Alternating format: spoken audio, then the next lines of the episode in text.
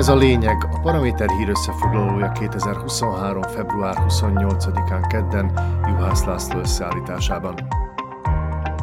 A lényeget megéri hallgatni, a Kauflandban pedig megéri vásárolni. A lényeg támogatója a Kaufland.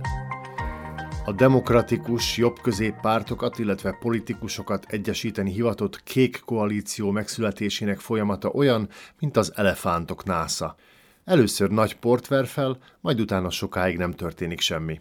Még valamikor januárban robbant a Modrá koalícia megalakulásának bomba híre, amikor az egykori Modráje Dobrás miniszterelnök Mikulás Zurinda hosszú idő után az újságírók elé állt és bejelentette, hogy már pedig ők lesznek azok, akik egybeterelik a sajnálatosan szétkóborolt jobbközép politikusok nyáját, és felveszik a harcot a legnagyobb mumussal, vagyis Robert Fico Pellegrinivel.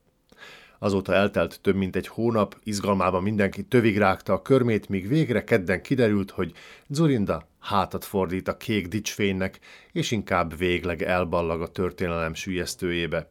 Mielőtt belépett volna, már ki is lép a kék koalícióból. Döntését azzal indokolta, hogy a kékre átfestett cégérű Spolu pártfőnöke, Miroslav Kolár nem tudja vagy nem akarja összehívni a koalíció egyesítő közgyűlését. Nem mondta ki ugyan nyíltan, de sejteni lehet, a korábbi kormányfőnek nem tetszik, hogy Kolár a jelenlegi miniszterelnökkel Edward Hegerrel is tárgyal az együttműködésről. E közjáték után már nehéz komolyan venni Miroslav Kolár bejelentését, aki ma közölte, a Kék Koalíció folytatja a tárgyalásokat a jobb-közép erők egyesítéséről, és néhány héten belül megszervezik azt a közgyűlést is, amit Zurinda kért számon rajta. Kérdés, meddig lesz hajlandó asszisztálni ehhez a kék cirkuszhoz a mostani kormányfő. Edward Hegernek ugyan nincs sok veszteni valója, hiszen az Olano röpke három év alatt úgy eljátszotta a renoméját, hogy attól kékül, azonban az ilyen mértékű totojázás még az amúgy halvérű miniszterelnöknek is sok lehet.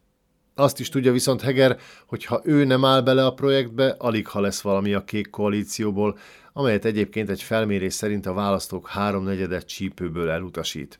Azok közül viszont, akik mégis látnak fantáziát az Egyesült Jobboldali Koalícióban, a legtöbben éppen őt szeretnék a kékek élén látni. Újabb dilemma előtt áll tehát Edward Heger, aki köztudomásúan nem szereti az ilyen döntési helyzeteket. Most viszont hamarosan mégis lépnie kell. Mindeközben a politikai baloldalon is zajlik a kampány ezerrel, illetve százzal. 100 eurós hozzájárulást adna ugyanis Peter Pellegriniék pártja a nyugdíjasoknak, persze nem kézbe, hanem inkább mankóba. A halasz ugyanis megduplázná az állam hozzájárulását a beteg nyugdíjasok kezeléséhez, rehabilitációjához. Aki jelenleg igénybe akar venni egyes szanatóriumi vagy gyógyfürdős kezelés sorozatot, annak a legtöbb esetben jócskán a zsebébe kell nyúlnia. Az állam jelenleg ugyanis csak 50 euróval támogatja ezeket a beutalókat. A legbiztosabb választói réteget igyekszik tehát megcélozni Pellegrini, a nyugdíjas nénik nagy kedvence.